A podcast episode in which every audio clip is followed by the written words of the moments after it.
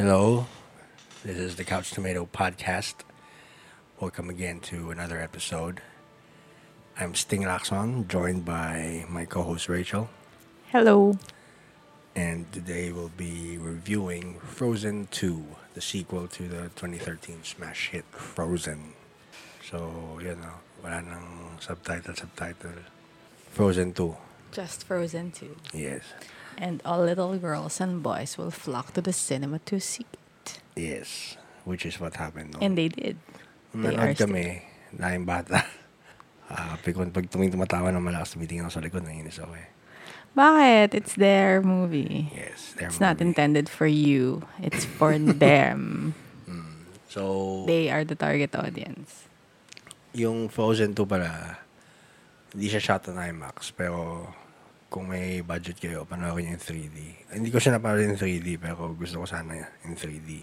Kasi yung schedule biglang nagbago dahil may block screening. Oh, di ba? Sure. So, kung mag-check pala kayo ng ano, ng schedule, lesson learned yan, na pag magpupunta kayo sa Click the City, ganyan, mag-check kayo ng cinema schedule. Pag mag-check kayo the day before, general idea lang. Pero pag specific, ano, talagang check mo on the day itself kasi these guys change their schedules without, no, prior notice. Subject to change without notice. Yung may fine print sila dun sa ano nila eh. Which is true. It's helpful naman. Yes. The city. Yeah. De, tip lang yan sa mga... Ano. So, sige, let's talk about Frozen 2. Yung previous episode namin was ano, Charlie's Angels. Yung isang question na tinanong namin doon is, do we really need another Charlie's Angels movie? So, I pose the question here also. Do we really need another Frozen film? Hmm. What's your answer? Ako? Ah, no. Mm, no. In the same way na... Ay? Hindi. In the same way na pag naggawa ka ng Tangled 2, pilit. Pilit na dating. Although that was based on Rapunzel, which is a fairy tale na walang sequel, di ba? Fairy tale na siya. Pero ito namang Frozen 2, is also based on a fairy tale, yung The Snow Queen ni Hans Christian Andersen. Although very loosely based na ito. So I guess they took that loophole na loosely based, so they made made their own world. Yeah, I think if you're not writing it as a three movies, it's very hard to pull off a sequel and a non-sequel. Parang dapat sa first pa lang, may idea ka na if it's really a, a trilogy or yung ganun. Mm. But some some are nice. This is nice. It's nice, although it does not have the impact of the first one. I, I, I saw kasi the trailers a lot. Well, two, three teaser. Wow, basta the trailers. And they promised they would expand the, the world. There's a lot at stake. Kumbaga, effective naman yung trailers eh. Pero, when I watched it, um, I, ha- I had a feeling that there's there's a lot of pressure to be like the first one, the original Frozen movie. And so they want to maintain the sister-sister bond because that was the ultimate twist then, di ba? Mm. Parang it's not about getting married or having the boy. The Prince getting the Charming, man, yeah. oo.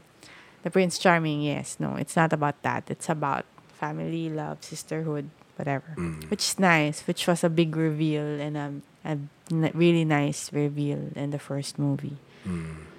Yun. So this one, okay din naman yung story niya. Although some critics are saying it's convoluted. Mm. Ah, ang ano ko lang kasi is parang kulang. Well, maybe I was expecting too much. Kasi nga the the the, the trailers were really nice. They promised they would expand the world and everything else. Pero parang mm, hindi siya masyado na-achieve for me. Parang hindi ko alam kung natatakot ba silang mag-venture into unknown ter- unknown frozen territory kasi baka biglang di mag-work. Mm. Baka na napaso sila dun sa Olaf adventure na short before Coco na everybody hated. Mm. Which I think part of it is because it's 21 minutes before the film that they wanted to see.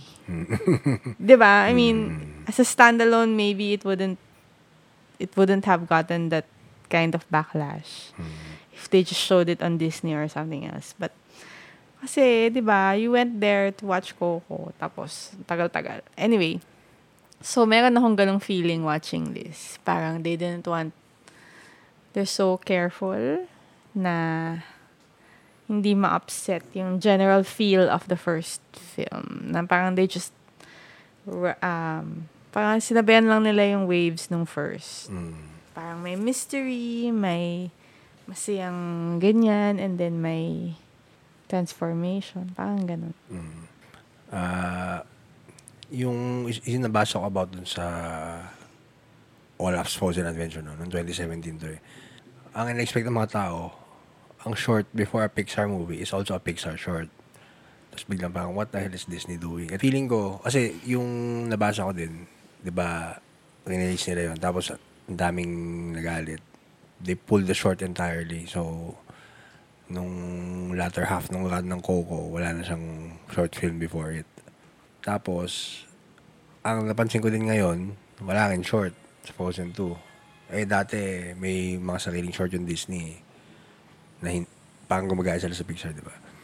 Ah, mag-share lang ako opinion ko doon. ah. Opinion ko doon, yung Disney masyado silang ano, ah, masyado ng business-minded. Na tipong, they look at it as, ah, like ano, they look at it as a corporation, a factory na, oh, we need to cut corners. Ito, hindi naman to kumikita talaga. Itong department na to. The short film department, let's cut it out. Oh, oh tanggal.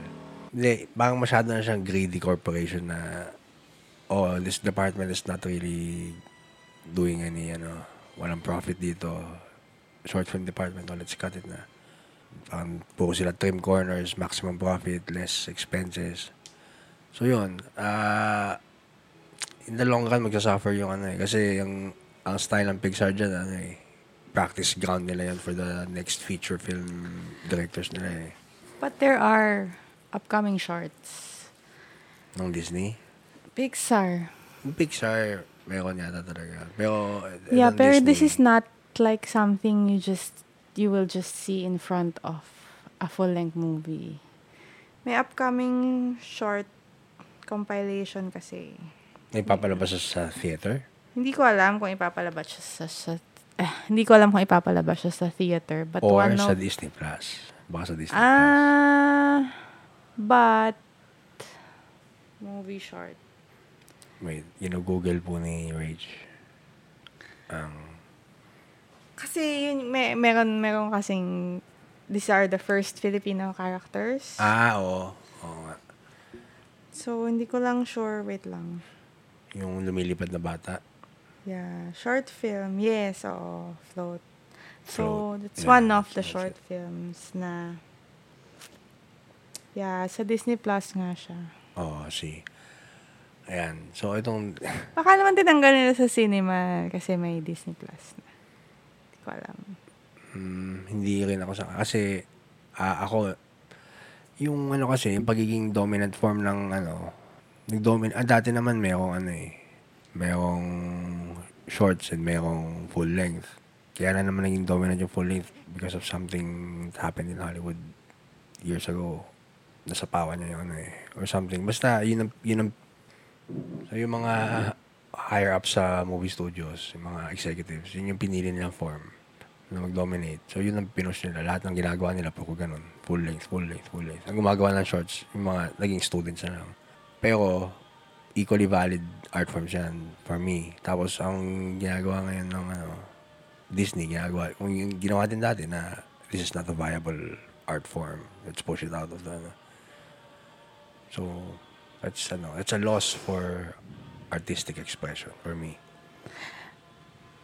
Feeling ko, baka wala siya sa cinema kasi nasa Disney Plus na siya. Which I still don't understand. Well, I'm sure I can understand why it's not yet here kasi talagang ilang countries pa lang yung meron Disney Plus. Pero I don't think shorts are dead. I do miss seeing them in front of, ah, ahead of Pixar films. More pi- sa Pixar films than Disney films na animated. But Um, sana balik nila. Kasi parang if you like watching the trailers in front of ah, ahead of the films nga. So it's Mm. nice din kasi pero dapat short lang, hindi katulad ng Olaf Adventure na 21 minutes Yeah, kasi yun feeling ko talaga sobrang nainip yung mga tao. Mm. Kasi before wala namang reklamo sa shorts eh, cute nga sila. But they're really 5 5 minutes 10 15 at the max siguro. But it should be a short short. Mm. Kasi they're not there to watch that. They're watching the full-length film. So you have, mahina, mahirap, ma, maikli lang din kasi attention span ng ibang viewers. eh. Hindi, ah, sige.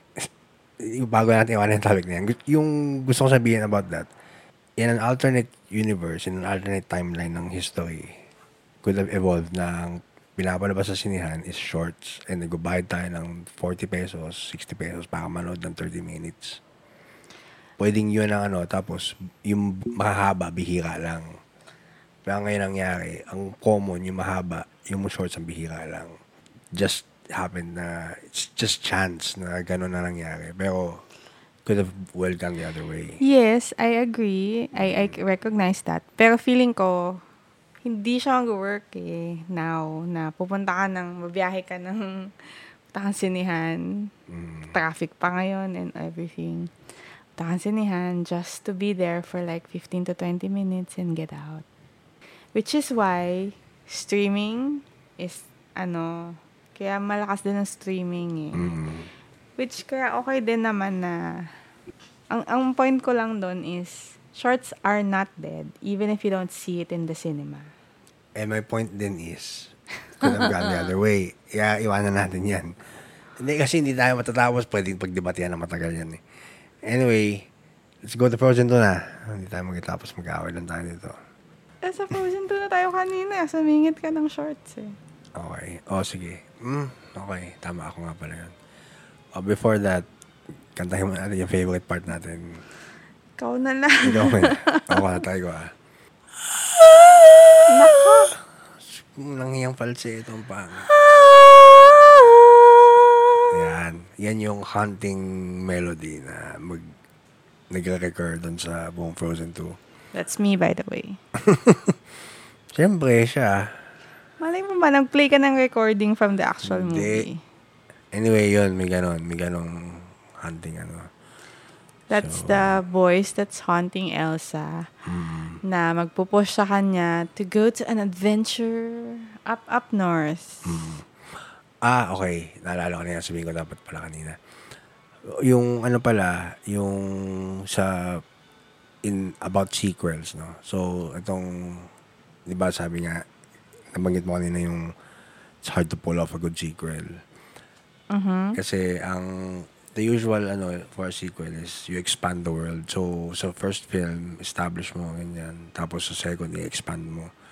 Ah, ito nabanggit ko na to sa sa blog before, yung common ano diyan examples is yung Empire Strikes Back and The Godfather 2 and How to Train Your Dragon. Baga yung world ng first, expand that was nila. a nice sequel. Mm. Baga papalakihin mo yung world. Ngayon, itong Frozen, ang ginawa niya, hindi siya palabas na palaki. Hindi, it went inside itself na it, fo- it ano, delved into backstories. Magandang ano din yun for a sequel. Okay din naman. Mag-backstory ka.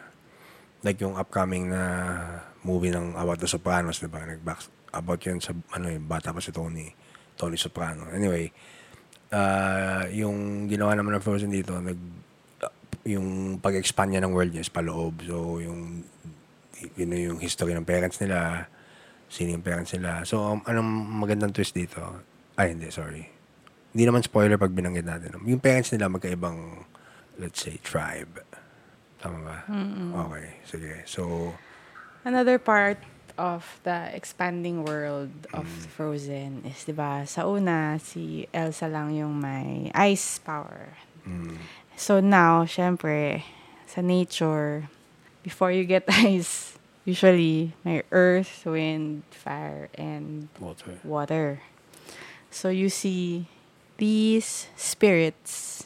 Well, they're not actually spirits, but Mm, you'll get to know bakit wala sila dun sa mundo nila Elsa Mm, mm, sa first movie. So Mm. that's the expansion. And they they promised to introduce more characters, but medyo sayang yung bagong characters kasi hindi naman sila nagamit masyado. Except maybe for or I, I, should I mention it? There's go. there's there's a new tribe kasi that they Mm. encounter a, true, uh, a new group of people uh, on her way north. Sila Mm. ni Elsa, si Sven, tsaka Mm. si Kristoff. So, they ventured north and they met a new tribe. So, yung may elder, may isang babae na akala ng mga tao, eh, girlfriend ni Elsa. But, sorry to say no. Medyo traditional pa rin ng Disney. mm. So, you can infer all you want about that. Parang yung sa Finding Dory Mm. na may dalawa lang babae na may hawak na stroller. Feeling nila gay couple na. And they made a whole issue out of it. A lot. Mm. Well, some people did. But anyway, hindi naman siya in-imply din.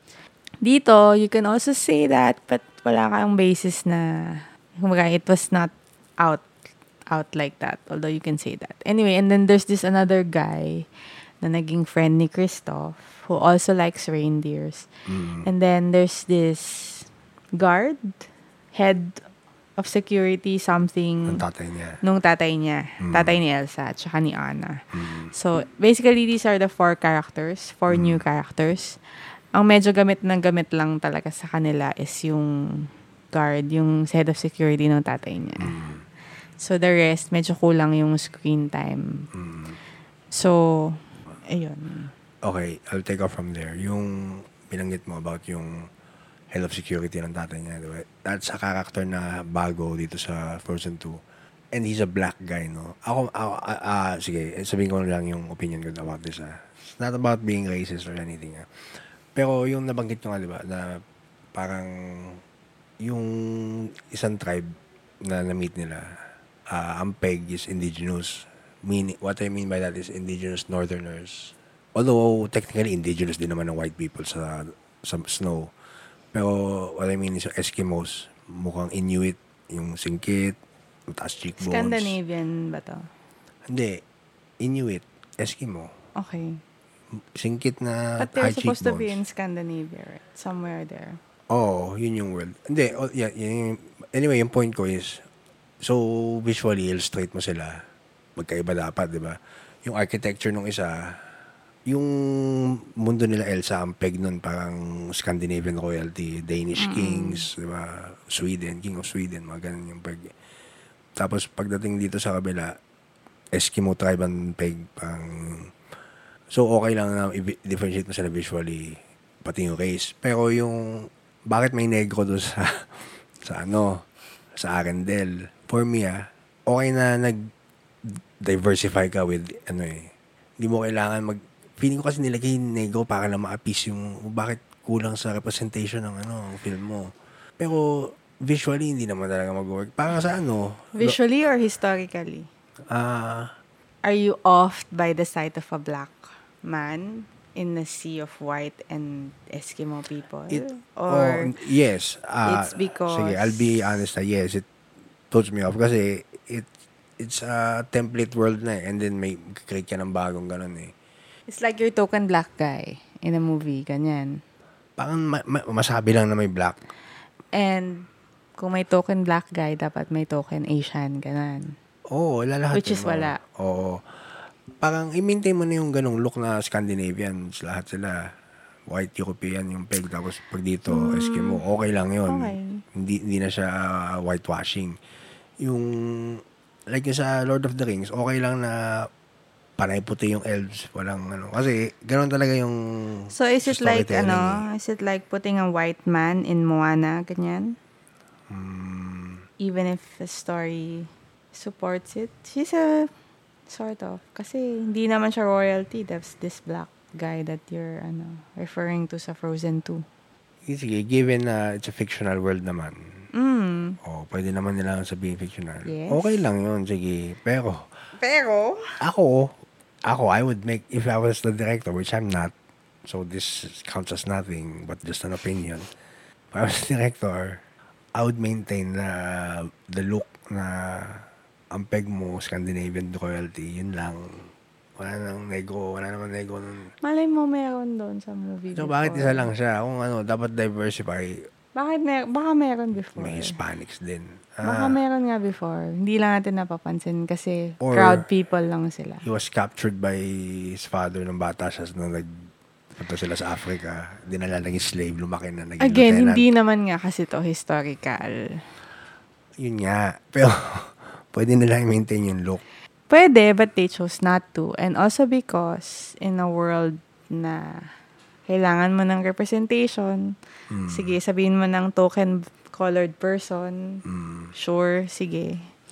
But it's there. I mean, hindi siya kasi sa hindi kasi siya it's it's a shock na you see this guy. Mm. It's different. But it's not jarring to me. Parang kasi dapat magbe-blend in siya with the crowd eh. If this is if, if this is naman nga if you're saying that this is not historical or not really based on ano, may peg ka lang ganyan. Mm. Yeah, So yeah, they yeah. have every re- they have every right to break Yes, that peg and said. make this right part naman. of the new peg. Mm, okay. Pero kasi sa Frozen 1, wala akong naalalang negro. Panoorin mo ulit. Meron ba? Hindi ko alam. Pero panoorin mo ulit. Oh, Malay sige. mo. Oh, pero yun lang. Wala akong maalala na negro sa ano. Pero dito, bigla na nakita ko yung lead character na negro. Ano ba yan? Dapat meron din sa crowd para authentic kasi kung siya lang Baka mag-isa. meron. Meron Hindi, siya. sa pangalawa meron din. Mga ilan-ilan. Pero dominated pa rin ng white. Pero ang alam ko sa first, wala. So, ibig sabihin, nag, nag-slight modification sila na para na ma-appease natin yung... Ako, okay lang. I don't think it's part of appeasing. Well, Disney has a, has a history of ano kasi, whitewashing eh. Eh. So, bigyan mo na sila ng chance to ano, to correct that. So, if it's jarring to you, then nasa mata mo na yon. Exactly. Yun yung sinasabi ko kanina. As my personal taste, if I was to Hindi, direct this, no. I would I'm choose getting- that. That's my personal taste. Yeah, but you have to come from the Disney point of view na. Mm, just sharing my point of view. I'm not saying your point is not valid. I'm just saying hindi siya. Okay. You have to adapt. Okay. Parang visually, first scene na nandun siya, sige, fine, shock. But should not see it as ano na.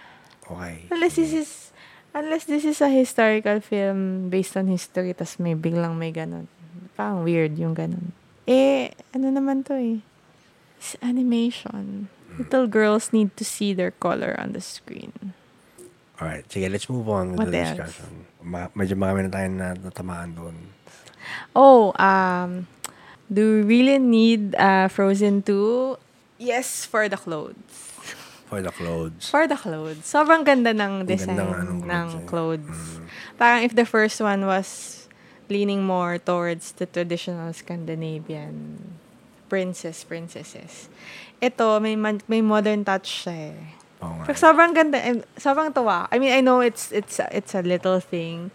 Sobrang ganda ng mga damit nila Elsa, tsaka ni Anna. Even yung, yung, di ba may costume change dati sa Let It Go? Mm. So, meron ding magandang costumes. Ah, ang ganda-ganda talaga siya. I mean, sobrang magkakaroon ng maraming frozen costumes Mm. in this, ano, na pattern sa movie na to. If Tsaka- only for that, sobrang win-win yon win. Tsaka ano pala, no? si Elsa pala looks good in any color, no? In what? In any color. I mean, may, may ako dito naka-pink. What? Meron Because na- she's white? Hindi, parang, nung una kasi, sa una, napako na ako sa yung dalawa suot niya sa una, di Blue. ba? Yung, yung blue na gown, tsaka yung unang princess, ano niya na long sleeves na black. Parang, Black. black. Tapos may shawl na ano, black yun. Hindi black yun. Hmm, tignan mo. Google muna niya. Wait lang ha. Ano? Long sleeves na black. Elsa. Long sleeve dress. Alin? Wala eh. You mean yung ano? This one is not black. It's violet. It's pink, violet, and green. kulay ng sleeves? Sleeves? Ah, that's violet. Ano violet? Black yung sleeves! Fine, sige. Oo na, black na. Sige Waste na. time arguing. Anyway, yun. O go. Nawala ako sa train of thought. Yun kasi, dali na ha. Sorry. Yun, Elsa. Napako ka sa ano, sa blue, tsaka yung black. Oo, yun. Yun yung sinasabi ko. So, yun.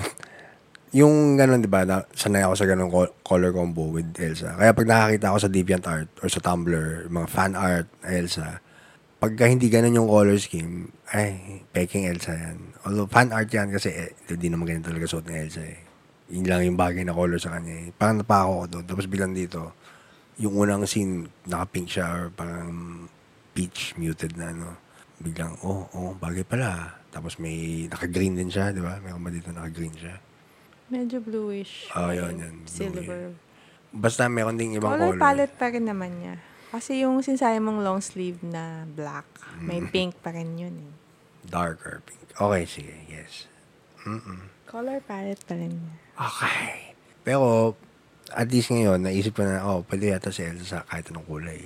Tsaka yung, pero mapapansin mo pala sa first movie, yung traditional yung skirt nila, yung, hindi kita yung ankle. Sa ngayon dito, naka-boots na. Parang medyo modern na. Parang sa forest kayo, nag-hiking kayo, naka-boots kayo na high heels. Ah. Nagpaa nga si Elsa eh. Oo, naka pa din. Ang kulang na lang yung Elsa na halos wala na suot. No. Okay, sige. No, stop. Sige. Hindi. But the dresses are really nice. Yes. Even Anna. Anna, nasa color palette pa rin niya. Medyo bluish. Ah, Mm. greenish. Na medyo pa yung pagka-yellow, muted brown, ganyan. Mm. Yeah. Basta maganda. As in, maganda yung cut. Medyo modern, ganyan. Eh, yung ano, yung isa dito, maganda dito yung nakalugay yung buhok ni Elsa. Yun, bag- bago na naman yun. Kasi may hairstyle sila nung premium popper. Sa first, ah, di ba yung premium popper na, Nakaban. oo, oh, nakaban. Tapos meron yung nag, Naka-trintas. let it go na trintas. Pero wala yung, Nakalugay. oo, oh, na parang, Lumaladlad na daw siya. hindi, wala pa rin namang homosexual themes to eh. Ang ganun lang ang paglaladlad ni Elsa. Hanggang buhok lang. Actually, nagulat ako na medyo straight yung buhok niya. Mm, Sorry, I expected it to be wavy. wavy. Mm, Pero medyo ano siya, ang ganda naman. Para siyang, pag tinanggal mo yung tirentas, hindi siya ganun ka straight-straight. Like, Mm. plinan siyang straight, hindi naman ganun. But, medyo hindi ko lang na-imagine na ano, na ganun yung buhok niya pag nakalugay. But it's nice. Yung super blonde ata, di ba may iba-ibang klaseng blonde? Platinum mga- blonde siya Yeah, eh. platinum blonde. Yung mga platinum blonde yata talaga, ganun yung buhok eh, straight, na flat. Eh, parang magaan, mabagsak.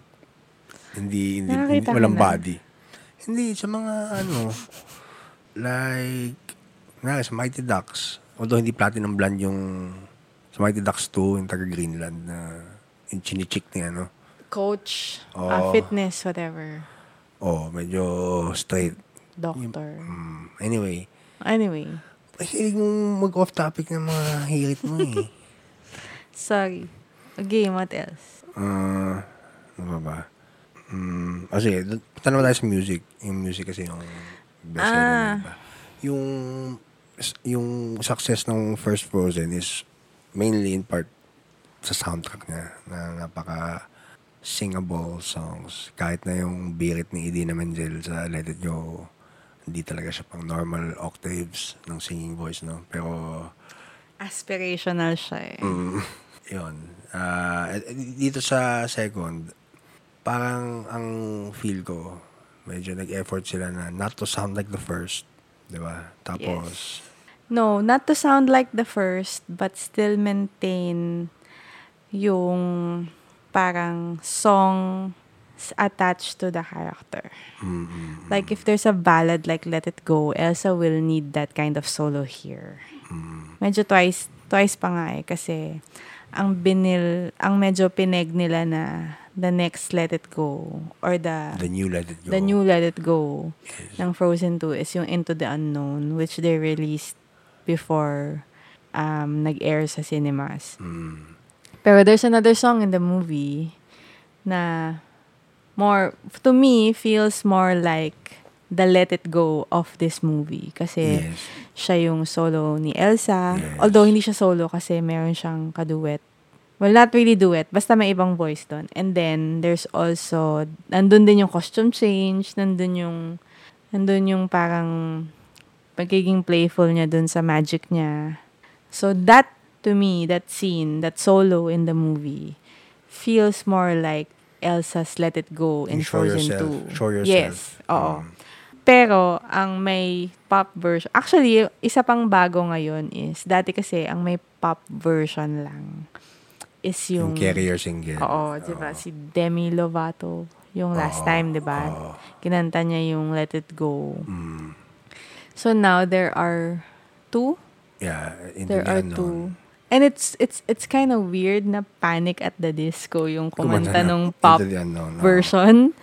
It's not bad. It's just weird na hindi siya babae. Mm. Kasi parang, I think they were counting on yung little girls will also sing it. Mm. But it's a bold choice. It's not bad though. But it's just surprising to me na Panic at the Disco yung kumanta nung pop version ng Into the Unknown. Magaling yung agent nung bandang ito. No? Nakaland ng gig na. No? Oh, meron din palang ano, medyo 80s ballad type Oo, dito. yung parang power ballad yung dating. Electric guitars pa. Oo. Ayun, medyo... Glam rock na glam rock. medyo na ano din ako dun eh, na off. Kasi ako ah, ako na naman to. This is my personal philosophy again ah. Ah, kung mag-score akong film, ang gagamitin kong instruments lagi kung ano yun ang panahon doon. So, kunyari, yung, alam mo yung King Arthur ni ano, ni Guy Ritchie. Di ba? Ni Si Charlie Hunnam, di ba? Hanam, hanam. yung yung yung ano doon sa 'di ba parang King Arthur siya so medieval times tapos yung soundtrack niya may rock parang ayoko ng ganun eh ako na ano ako doon nasiwa ako doon na asiwa sa yeah yeah pero ano kasi naghahalo yung mundo eh kasi gusto ko yung authentic na authentic na kung nasa Roman times ka, yung tugtog niya pang Roman. Ting, ting, ting, ting, ting. Yung ganyan. Parang, ito, bigla nag-power ballad naman. Ting, electric guitar pa. Makanta si Olaf. Parang, eh, wala na. Dapat, Disney, hindi mo yung Disney na, So, did the other songs, sumakto ba siya dun sa peg mo na ano? yeah, this okay lang, okay lang. Okay lang naman. Hindi, meaning ito, kasi in previous movie, meron naman orchestra, may violins, yun. Given naman yun sa film so, film scores, eh, may marami ng ganun eh. Pero, ito, dito lang talaga, mapapansin may drums. Yung modern drums, ah, hindi yung tuk, tuk. Hindi yung ganun drums. Yung modern drums Pero yung plus electric guitar. naman last time. Wala namang gumamit ng electric guitar sa... No, no, no. I'm, I didn't say na... I didn't say na there was an electric guitar.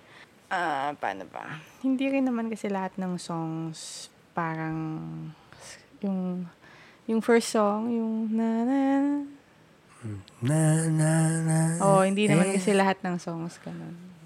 Ayun, yun yung mga ganon. Ganon ako mag-score. Pang, But this is not a score, this is a song. It's part, well, it's part of the, ano. yes. The score is authentic. Eh, I mean, it's true to its, ano.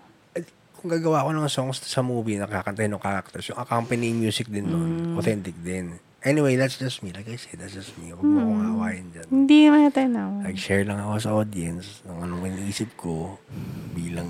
A- ako wala akong nabasa kung bakit 80s glam rock ang peg ni Christoph. Nung solo ni Christoph Si dito. Christoph ba yun? O si Olaf? Akala ko si Olaf yun. Si Christoph yun. Ito yung iniwan siya ni ano. Sorry, Ah. spoiler. Yeah, kasi once ko pala napanood to eh. So, yung dati kasi yung Frozen na una, tatlong beses namin pinanood yun sa sinihan eh. I agree, medyo off na ano siya. Mm. But, no. You don't have to agree. No, yeah. I mean, I don't have the same... Pero huwag mo awayin. Hindi kita inaaway. I'm just saying I don't have the same objection to it Mm. as you do. But, kasi meron pa nga doon part na parang Queen soundtrack eh. Eh, Queen music video ng Bohemian Rhapsody. Oo, yung mga Part. reindeer. Ayun, yun, yun ba yung, yun yan, yun yung power ballad eh. Yun nga yung sinasabi ko. Oo, hindi pala si Olaf yun. Si Christoph nga Oo po yun. nga, yun nga, yun nga. So, Christoph pala. Oh, sige. Nagkagalit na ito eh. Ano? Hindi, gets ko naman yung ano. Okay, okay, okay. But, ah, hindi ko, hindi ko kasi, sh- ang, hindi ko alam kung justify ko to in my head. Pero, parang, Moana was very true to, ano, to its ah, ethnicity. Tama ba? Ethnicity. Oh, yun. Ethnicity. The Ethnicity. Oh, Moana was very true to the culture it represents. To the setting, to Mm. yung tsura nila, the way of life nila, songs also. Ito kasi, Scandinavian siya. Although, hindi naman lahat, na- well, hmm, paano ba? Ito, hindi ko kasi alam Scandinavian ba to or what. Dapat ganun, di ba? Mm. And having a power ballad, ballad there is kind of off. But I don't have this the same drastic objection like you do. Oh, yeah. Parang, eh, moment ni Christoph yun. Bigay mo na sa kanya. O baka it's ano, it's a ploy to appeal to the adult, Oh, pwede. to the Hindi, okay lang parents. naman, I don't know. okay lang. Oh, what's nice pala is when we checked out the soundtrack sa Spotify, the official one, may mga outtakes. Outtakes meaning full songs that we didn't hear in the movie. Mm. But real songs. A- Actually, ang isa sa mga signs pag ang film ay ay pilit at talagang wala talagang direction, isang indicator yung mga aming outtakes. Kasi hindi sila sure sa ano ba ang gusto natin talaga. Ang magandang film talaga is from the start to finish, yun, yun yung vision ng director, yun nasa script, eksakto, eksakto yung lalabas. Yan, ang very rare yung mga ganong films, very rare. So, ang ang indicator talaga na ano pag ang laki ng deviation from the original vision and yung dami ng outtakes dito ang dami di ba madaming songs na Hindi outtakes eh. naman, mga tatlo, apat. Ah, akala ko Apat five lima. oh pero that's ano it's a lot din Yeah, here's uh, an example of one outtake. Kasi, di ba, at the end of Frozen, si Elsa binigyan niya ng sariling cloud si Olaf para Oo. hindi siya natutunaw, di ba? tapos ngayon naging permafrost na di ba No, that was the only reference to that. But there's Ah. actually a song na solo ni Olaf mm. explaining bakit di na niya kailangan yung cloud to follow him para hindi siya matunaw. ah it's also parang the explanation was that I read was Elsa's powers are growing stronger. So, in-upgrade niya yung mm, cloud ni Olaf into a permafrost. mm. So, yun yung example ng outtake na wala siya sa movie. I guess it was in the story, in the development of the story, but they decided to not put it in. oh tama naman kasi di- directorially din na to slow the plot parang unnecessary na yung song na yun So having outtakes is not necessarily that bad. But yes, I get your point na ano, yun nga. Yes. Very rare nga ang ganun. Ayun, yung ano pala, sige, pwede tayo mag medyo spoiler. Medyo spoiler free. We're working on the assumption na pag makikinig ka ng podcast na ito, eh, napanood mo na rin at gusto mo lang din malaman yung opinion namin. Pero, siyempre, magbigay. Pero ngayon pa lang, may spoiler dito. May sabihin ako spoiler. Okay? So, ah parang may ano dito, may in- introduce na concept din na four elements, fire, wind, water, earth. Tapos, the fifth element, ano, mystery, ganyan. Tapos biglang sa huli, spoiler. Si Elsa ang fifth element. Tapos parang, ano, weak yan. Kasi pag avatar ka, oh, nag-reference ako sa Avatar Last Airbender ng Nickelodeon. Na, parang dapat meron ka power ng lahat. Eh, siya, ano lang, free. It's basically water. Water lang yung power niya. Tapos parang, paano naging fifth element yan? Wala man lang, ano. Anyway, it's my But opinion this is lang. not the Avatar world. Yes, pero... Yes. Pero, medyo predictable yun to me na may fifth element. Ako hindi ko na pwede kasi she didn't even show. She showed only signs of one element eh. Paano magiging fifth element yan? What do you mean? Ah, kasi water, Water is no, siya eh. Oh. Hindi, yun nga. I mean, it's not basically, it's not really sound when you when you think of basic earth science, earth, or, Mm. you know, hindi naman talaga. Mm, Pero kasi sa, di ba sa, sa airbender, metal is also earth. mm, But they're completely different. mm. There's a certain degree of Baka maging metal bender ka. Yeah, so pag snow ka, medyo better ka than water. Sort of like that. I. Mm. Anyway, the point is, hindi nga kasi ganun ka-strong yung script. Yes. Like, I, I understood the first movie went through a lot of changes. And what we what they ended up with is a really nice, strong one. Ayun, Chamba yun, yung first. Huwag naman chamba. But, you know, it was a nice, Yeah. really good script. Pero sa pangalawa, feeling ko they're trying too hard to mimic the first one na Oo nga. hindi na nga masyado ganun ka strong yung naging end ng script. Yeah, yeah, yeah. So, in the end, kukulitin pa rin naman kayo ng mga anak nyo. Or marami pa rin bata who will enjoy it, especially because of Olaf. Because Olaf is going, Olaf throughout the movie is going to an existential, Hmm. Medyo kina-question niya yung existence, Hmm. question, kina-question niya yung growing up.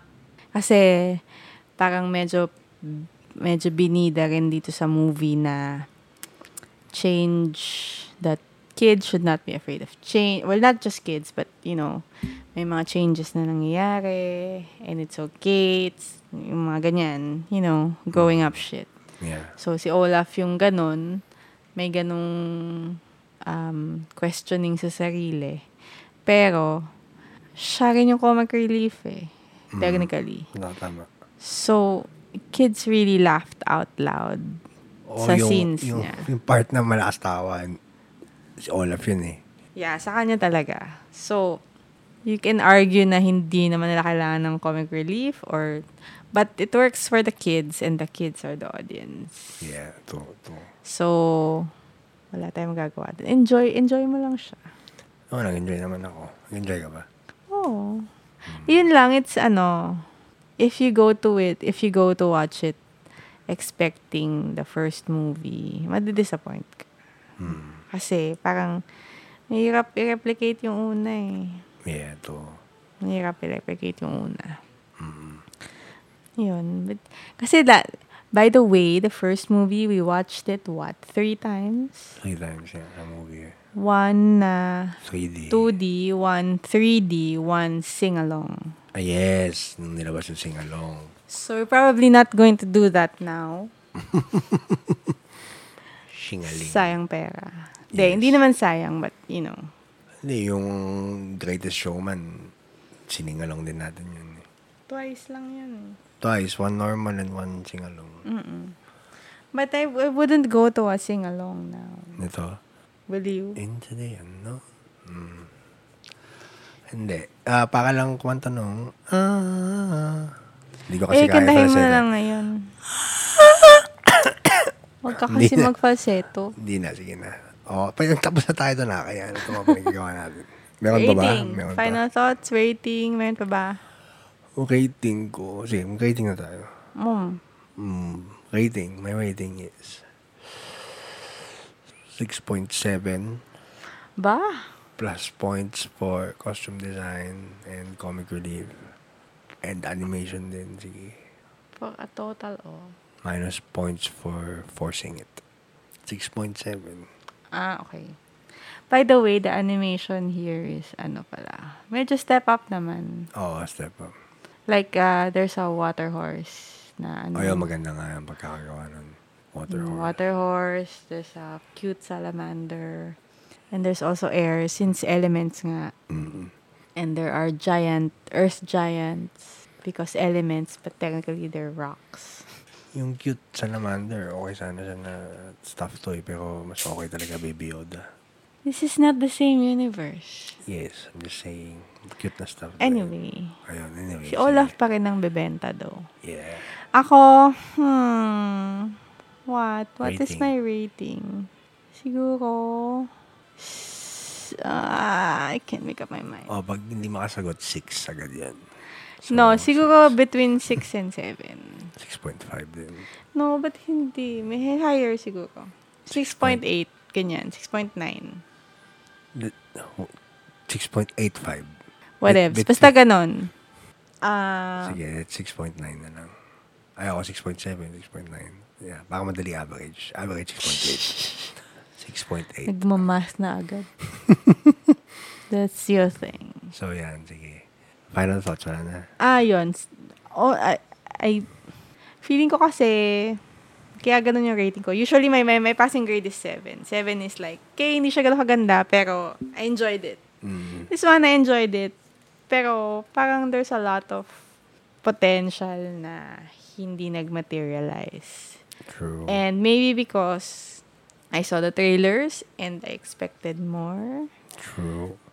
But also, siguro din kasi hindi naman nga talaga ako yung, hindi naman ako, age ko yung target audience. Kaya. Mm. But then, Pixar had always had this parang touch na appeals to adults eh. This is not Pixar. Yes, I know, but, Okay, okay, sige. but, but, but. so, yun, yun lang. Meron pala nung nanood kami sa sinihan, no, may bata doon na costume na Elsa, ang cute. Wala lang. O, di ba? Kung nagpupunta kayo, nanonood kayo ng Marvel tsaka DC films na naka-costumes. This girl rocked it. Oh, as in, maliit lang to ha. Mal- Mga 4 years old, 5 years old.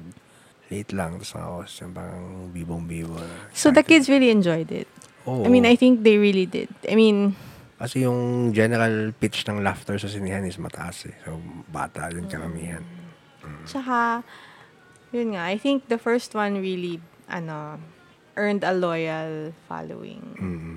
So, but six years waiting for this one, pang short eh. Kaya, kaya hindi ko siya ma-seven man lang eh. Mm. It, they have six years to do this.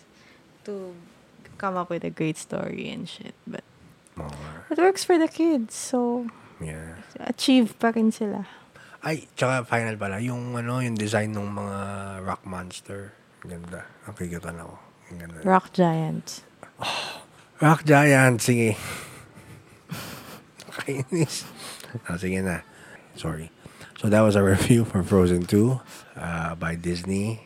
Uh, the music you heard was from the musical score for Frozen 2 by Christoph Beck, also did the score for the first. Tapos, uh, you can follow us on social media at The Couch Tomato sa Twitter and on Facebook, The Couch Tomato. Search nyo yan and give it a like. And yung all the episodes so far can be seen on the blog www.thecouchtomato.com. So again, this is Ting Lakson. That was my co-host Rachel. Bye-bye. Uh, we're saying good night and goodbye. Thank you.